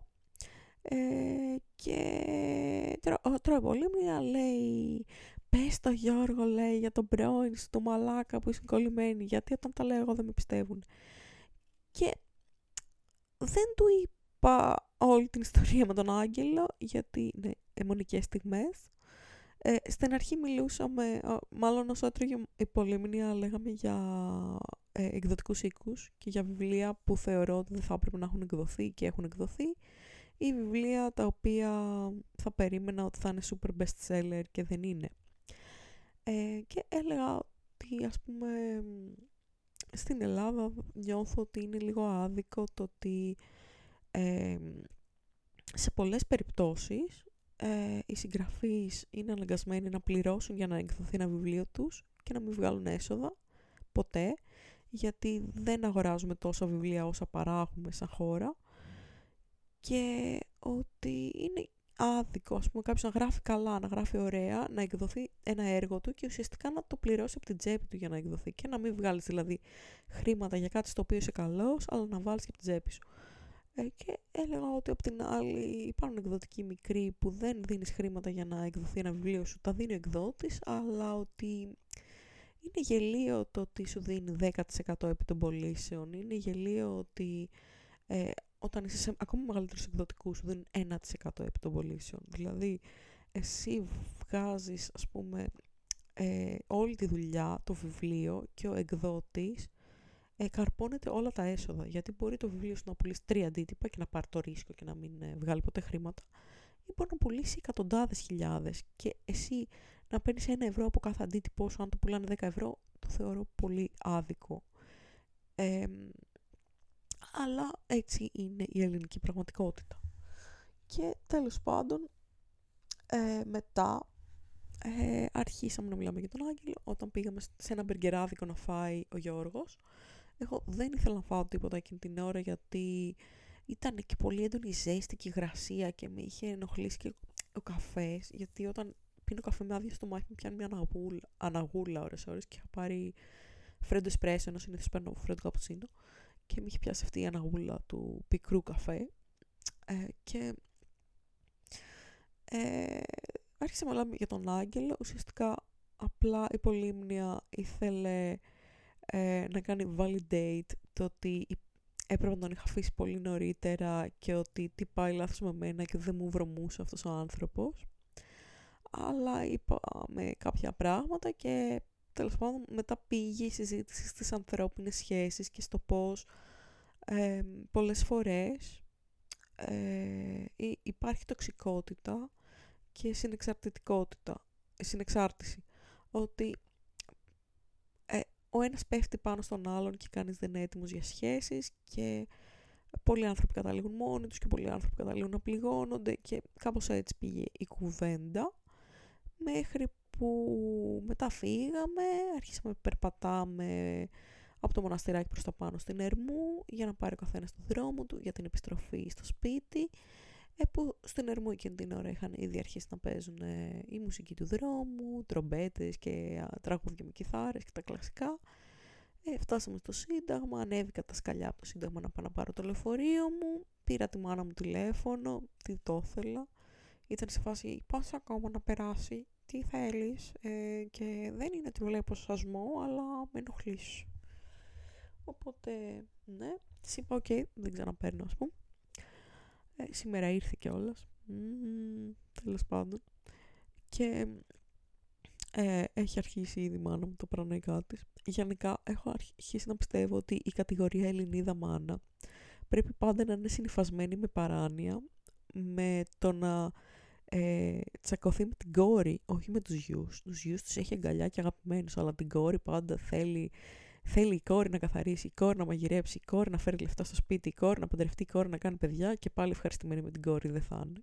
Αυτό είναι θεωρία που έχω για την Ελληνίδα μάνα, αλλά τέλος πάντων, μαζί με το ότι όλες οι Ελληνίδες μάνες, ε, ό,τι background και να έχουν, όσο σπουδές και να έχουν οτιδήποτε, ότι το βασικό trait τους είναι ότι στο σπίτι, όπου και να είναι, σε όποιο δωμάτιο και αν είναι, αφήνουν μια τηλεόραση ανοιχτή στο mute και είναι στο σπίτι, κάνουν κάτι άλλο και έχουν ε, τρεις τηλεοράσεις ανοιχτές ή όσες μπορεί να έχει ένα σπίτι ας πούμε, μία, δύο.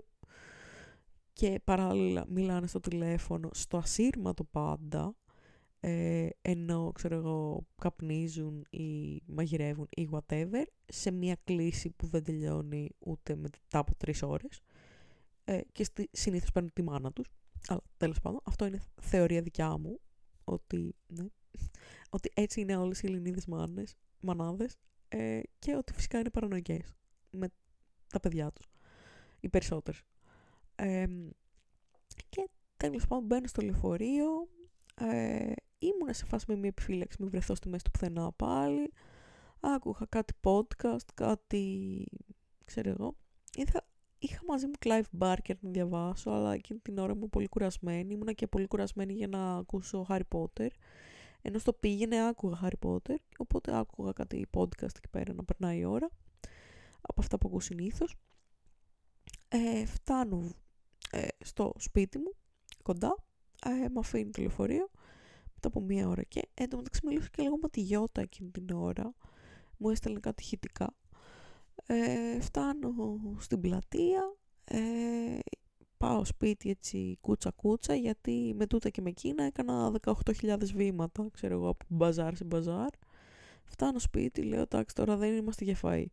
Ξαπλώνω, αλλά με είχε πιάσει αυτό το που δεν μπορούσα να κοιμηθείς αν έχεις πιει καφέ αργά. Και ήμουνα και έκανα το κλασικό να βλέπω βιντεάκι στο TikTok μέχρι να σαπίσω. Και σε κάποια φάση απλά έρχεται το Χάρης και ένας φίλος του και ε, μου λέει Χάρης ε, πήγαινε μέσα, ε, μην με ενοχλείς. Λέω δεν μπορώ να κάτσω στο δωμάτιό μου γιατί ανοίγει ο σκελετός από το κρεβάτι και πέφτω κάτω, που αλήθεια είναι. Ε, έχουν, έχει ανοίξει ο σκελετός από το κρεβάτι και δεν εφαρμόζουν οι τάβλες και πέφτουν οι τάβλες και το στρώμα στο από κάτω που έχει ένα ρατζάκι ας πούμε. Και βρίσκομαι έτσι ε, να λέω εντάξει τώρα θα πέσουμε, μετά θα πέσουμε, τι θα γίνει. Και ε, θα πάω μέσα, δεν με έπαιρνε ο ύπνος, ε, μιλούσαμε με την Πολύμνη για τα αυτοκόλλητα. Ε, μέχρι να έρθει ο Χάρης πέρα από το TikTok κόλλησα και όλα τα αυτοκόλλητα στο λαπτοπάκι και άκουγα ένα podcast που έλεγε για ένα συγγραφέα πολύ έτσι, μυστηριώδη τύπο που πέθανε και έγραφε πολύ ψαγμένα βιβλία. Ε, και ένα λεγόταν ο ματωμένος μεσημβρινός και ένα άλλο λεγόταν ο αμνός του όχι ο αμνός του Θεού αυτό είναι τραγούδι. Ε, ο δεν θυμάμαι. Ε, τέλος πάντων κάτι τύπου ε, πολύ έτσι βαρύγδου όνομα από αυτά τα κουλτουριάρικα προφανώς δεν τον είχα διαβάσει αυτό το συγγραφέα γιατί ε, δεν είμαι κουλτουριάρα τελικά. Και εντάξει, παρόλα αυτά, ε, επειδή ε, το podcast με έπεισε, άρχισα να ακούω τον ε, ματωμένο μου συμβρινό, που βρήκα ένα audiobook στο YouTube στα αγγλικά, αλλά ήταν, αυτό που άκουσα ήταν ότι ήταν ας πούμε, στην Άγρια Δύση 1800 κάτι και αυτό, το setting αυτό ήταν στη, στην Άγρια Δύση 1800 κάτι χαλαρό setting, λα λα λα λα λα, ε, κάτι τύποι παίρνουν το σκάλπα από κάτι Ινδιάνους ε, και μετά το σκάλπα από κάτι Μεξικάνους για να το πουλήσουν για Ινδιάνικο σκάλπ να πάρουν τα λεφτά. Ναι. Ε, ε, το λες και ε, κάφρικο, τέλος πάντων, μέχρι εκεί άκουσα. Και μετά ε, πήγα μέσα γιατί ήρθε και ο Χάρης και με έδιωξε και με πήρε ύπνος κατά τις 4-5 και δεν ξέρω τι έκανα, Χαζολο... χαζολογούσα βασικά ε, στο λάπτοπ. Και σκεφτόμουν τι θα κάνω σήμερα, σήμερα θα είμαι δημιουργική ε, και τίποτα σήμερα ξύπνησα στις 9 ε, χαζολογούσα στο λάπτοπ φυσικά ε, κανόνισα κάτι μικροδουλίτσες για να βγάζω κανένα κατοστάρικα το μήνα παραπάνω που τις είχα ψηλαδεί και από χτες. Ε, ναι.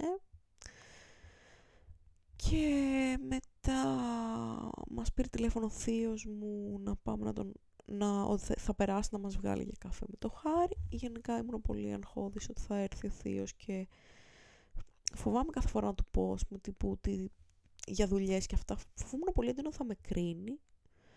Ε, και μου λέει τι κάνεις τώρα ξέρω και αυτά λέω κάνω κάτι ιδιαίτερα πιάνο θα κάνω ένα workshop για παραμύθια ε, workshop δεν το είπα έτσι. Ε, είπα θα κάνω μαθήματα για παραμύθια θα κάνω κάτι μαθήματα λέω για γράψιμο κάτι πως έτσι το μετά ε, λέω μπορεί να γίνει και αυτό ας πούμε να είμαι συνοδός στο σχολικό λεωφορείο είναι δύο ώρες τη μέρα Μπορεί να γίνει ας πούμε και αυτό τύπου, άμα γίνει, είναι κάποια χρήματα έξτρα. Ε, είναι και αυτό, είναι και αυτό. Ε, λέει, ωραία, καλ, καλύτερα είσαι από ότι πέρσι, τουλάχιστον δεν είσαι ξένη τεμένη, έτσι λέει, είσαι σπίτι σου, γιατί δεν πληρώνεις νίκη κλπ. Θα τη βγάλεις αυτό το χειμώνα. Και λέω, ναι, αυτό είναι, είναι μέχρι τελειώσει καλών τεχνών, γιατί μετά θέλω να αξιοποιήσω αυτό το πτυχίο περισσότερο από τα άλλα που έχω, ας πούμε.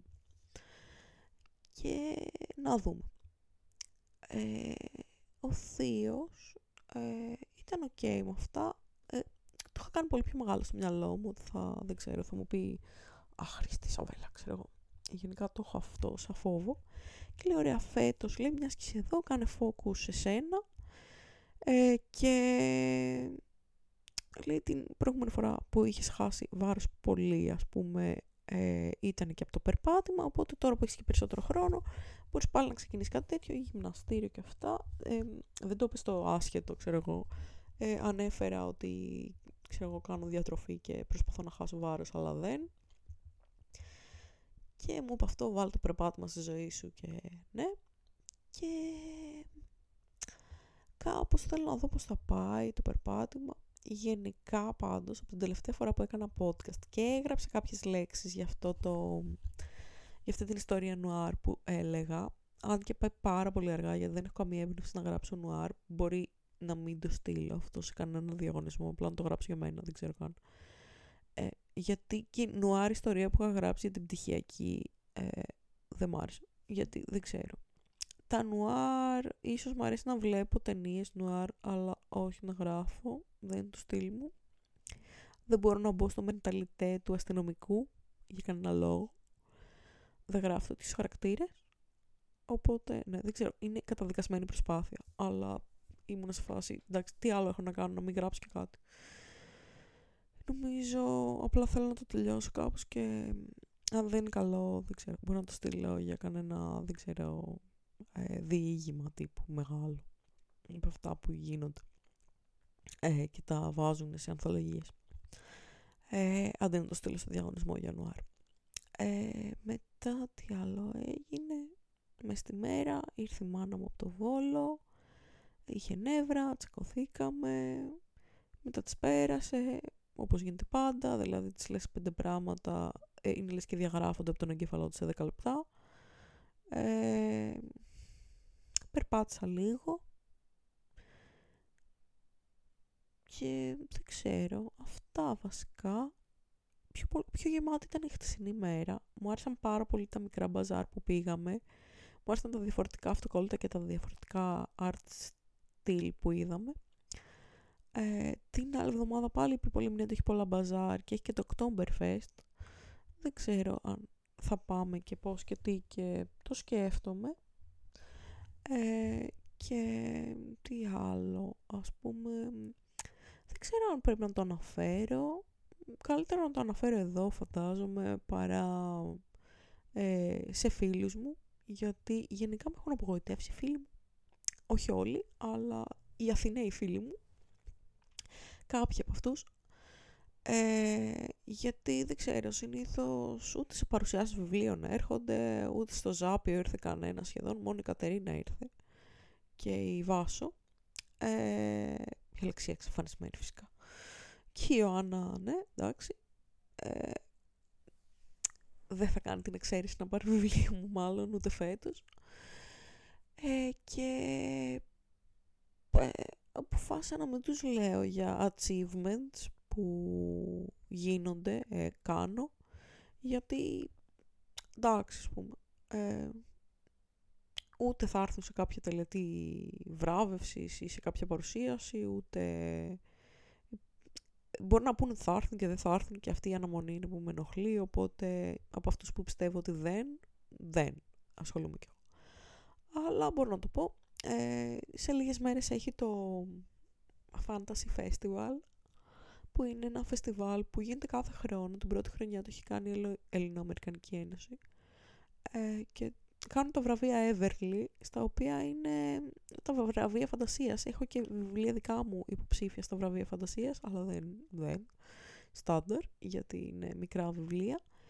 Ε, και μου στείλαν email ότι ένα σχέδιο που τους είχα στείλει για το διαγωνισμό εικονογράφησης ότι είναι στους 10 φιναλίστ και ότι αν θα, πάω, αν θα παρευρεθώ στην ε, τελετή βράβευσης ε, όπου θα μου πούνε και σε ποια θέση είναι.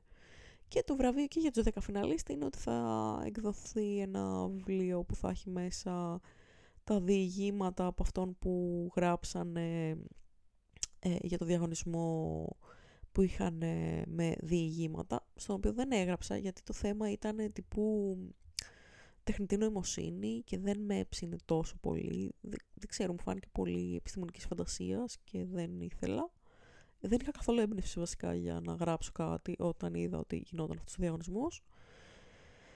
Και το σχέδιο δεν περίμενα θα είναι στους φιναλίστ γιατί το έκανα. Πρέπει να ήταν το πρώτο που είχα κάνει με τη γραφίδα σε αυτόν τον υπολογιστή. Οπότε και τρέμει το χέρι μου. Φαίνεται λες και το έχω κάνει στο χέρι ενώ είναι σχέδιο ψηφιακό. Ε, αλλά OK, okay, για να το λένε. Οπότε και το σχέδιό μου θα είναι εικονογράφηση για κάποια από τα διηγήματα από αυτούς που κέρδισαν.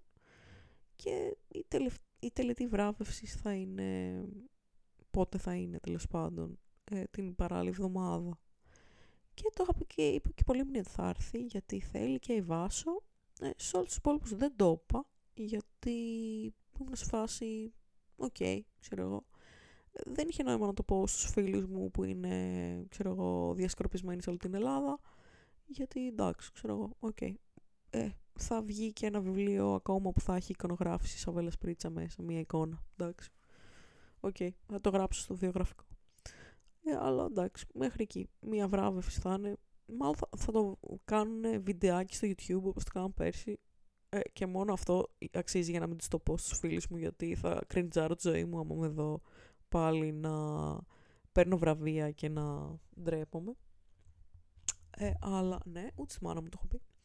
Anyway, ε, και αυτό το είπα στην Πολύμνη και στη Βάση και θα έρθουν και αυτό. Και οι υπόλοιποι φίλοι μου από την Αθήνα, ε, φίλοι Παύλα γνωστοί, Παύλα δεν ξέρω πλέον, ε, νομίζω ότι στην Αλεξία δεν θα ερχόταν σε καμία βραβευσή μου εκτός αν έπρεπε να βγάλει λόγο.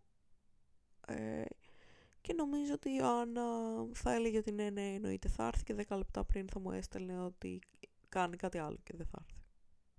αυτό μου φαίνεται. Ε, ή μπορεί και να ερχόταν, μπορεί και να ερχόταν. Είναι 50-50 η Ιωάννα, δηλαδή ε, μερικές φορές έχει εμφανιστεί κιόλας, αλλά νομίζω ότι εμφανίζεται σε πράγματα που την καλό όταν συνειδητοποιεί ότι δεν έχει εμφανιστεί αρκετές φορές τόσο ώστε να εκνευριστώ που την κάλεσα. Οπότε μετά εμφανίζεται ως εξηλαίωση. Δηλαδή και στο Παρίσι νομίζω είδε ότι επειδή εκείνη τη μέρα ήταν δυόμιση ώρες στο, ε, πώς στο κατάστημα του μουσείου, ότι μετά έκανε δύο ώρες να ψωνίσει ρούχα, ε, μου πήρε και ένα δώρο γενεθλίων που ήταν ε, παστέλ, ας πούμε, τύπου ως εξηλαίωση. Νομίζω ότι έτσι λειτουργεί, ότι συνειδητοποιεί ότι κάνει κάτι κουλό και μετά έχει τύψεις και προσπαθεί να κάνει compensate, ας πούμε. Αλλά ναι, και στις παρουσιάσεις, εντάξει, αυτό, επειδή συνήθως δεν, καλύτερα να μην της το έλεγα. Έτσι μου φάνηκε. Ε, από εκεί και πέρα, εντάξει, δεν ξέρω, δεν έχω άγχος γιατί ξέρω ότι δεν θα βγω πρώτη. Ο πρώτος, ε, η μόνη διαφορά είναι ότι το βιβλίο έχει και εξώφυλλο του πρώτου, ενώ τον άλλον είναι μέσα στο εικονογράφηση του βιβλίου, απλά δεν είναι, ξέρω στο, στο εξώφυλλο. Και φαντάζομαι άμα ήμουν πρώτο θα με είχαν ενημερώσει γιατί το εξώφυλλο του βιβλίου θα είναι και στο φεστιβάλ κάτι, αλλά οκ. Okay. καλά θα ήταν να βγει στους πρώτους τρεις γιατί παίρνουν και λεφτά πέρα από την εικονογράφηση. Τρελά λεφτά, δηλαδή ο τρίτος παίρνει 50 ευρώ. Wow, τρομερό. Αλλά εντάξει. It is what it is. Δεν ξέρω τι διαγωνισμό θα κάνω του χρόνου, μα κάνουν τίποτα ενδιαφέρον μπορεί να στείλω και κανένα διήγημα στους προηγούμενους που είχαν κάνει δεν είχα στείλει. Είχα στείλει στον πρώτο και είχε πάλι βραβευτεί στα πρώτα δέκα και είχε βγει εικονογράφηση στο βιβλίο τους. Ε, όπου και ο, Γιώργος που ανέφερα που είχε γράψει το φύλακα της Άρια είχε βραβευτεί και αυτός και ήμασταν στο ίδιο βιβλίο να κάνουμε εικονογραφήσεις και να μην γνωριζόμαστε. Και μου το είπε αυτός ότι το είχε προσέξει. Και ε, δεν ξέρω, εντάξει. Ε, φαίνεται ότι δεν ενθουσιάζομαι με τα θετικά πράγματα, αλλά πιο πολύ νιώθω ότι θα ενθουσιαζόμουν.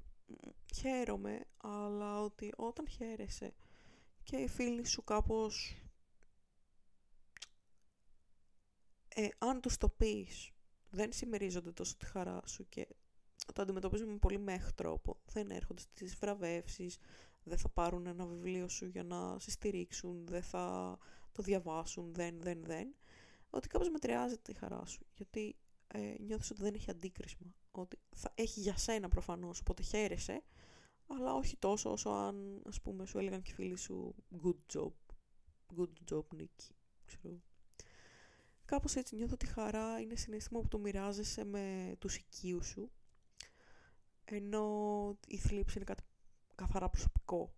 Οπότε, γι' αυτό στη χαρά, για να νιώσω πραγματικά χαρούμενη, θέλω, θα ήθελα ιδανικά να χαίρονται όσο εγώ, αλλά τόσο και οι φίλοι μου. Και στη θλίψη, όταν είμαι πραγματικά θλιμμένη, να με αφήσουν στην ησυχία μου να ηρεμήσω και μετά να αρχίσει πάλι να κινεί το κόσμος ή whatever. Τέλος πάντων, ε, όλα αυτά είναι έτσι πολύ παρανοϊκές ιστορίες της Σαβέλας. Anyway, της Ιαπωνέζικης μελέτας. Θα σας αφήσω τώρα γιατί κυριολεκτικά το σημερινό επεισόδιο έχει μέγεθος ε, ταινίες του Hollywood. Οπότε δεν νομίζω να το ακούσει κανένας μέχρι τέλους. Αλλά για αυτούς τους λίγους που θα το ακούσουν, τον κανένα, ε, μπορείτε να μου στείλετε μήνυμα που να λέει το χωσεδάκι και θα καταλάβω ότι ακούσατε μέχρι τέλους. Αυτά από μένα. Ε, καλό βράδυ και θα τα ξαναπούμε σύντομα.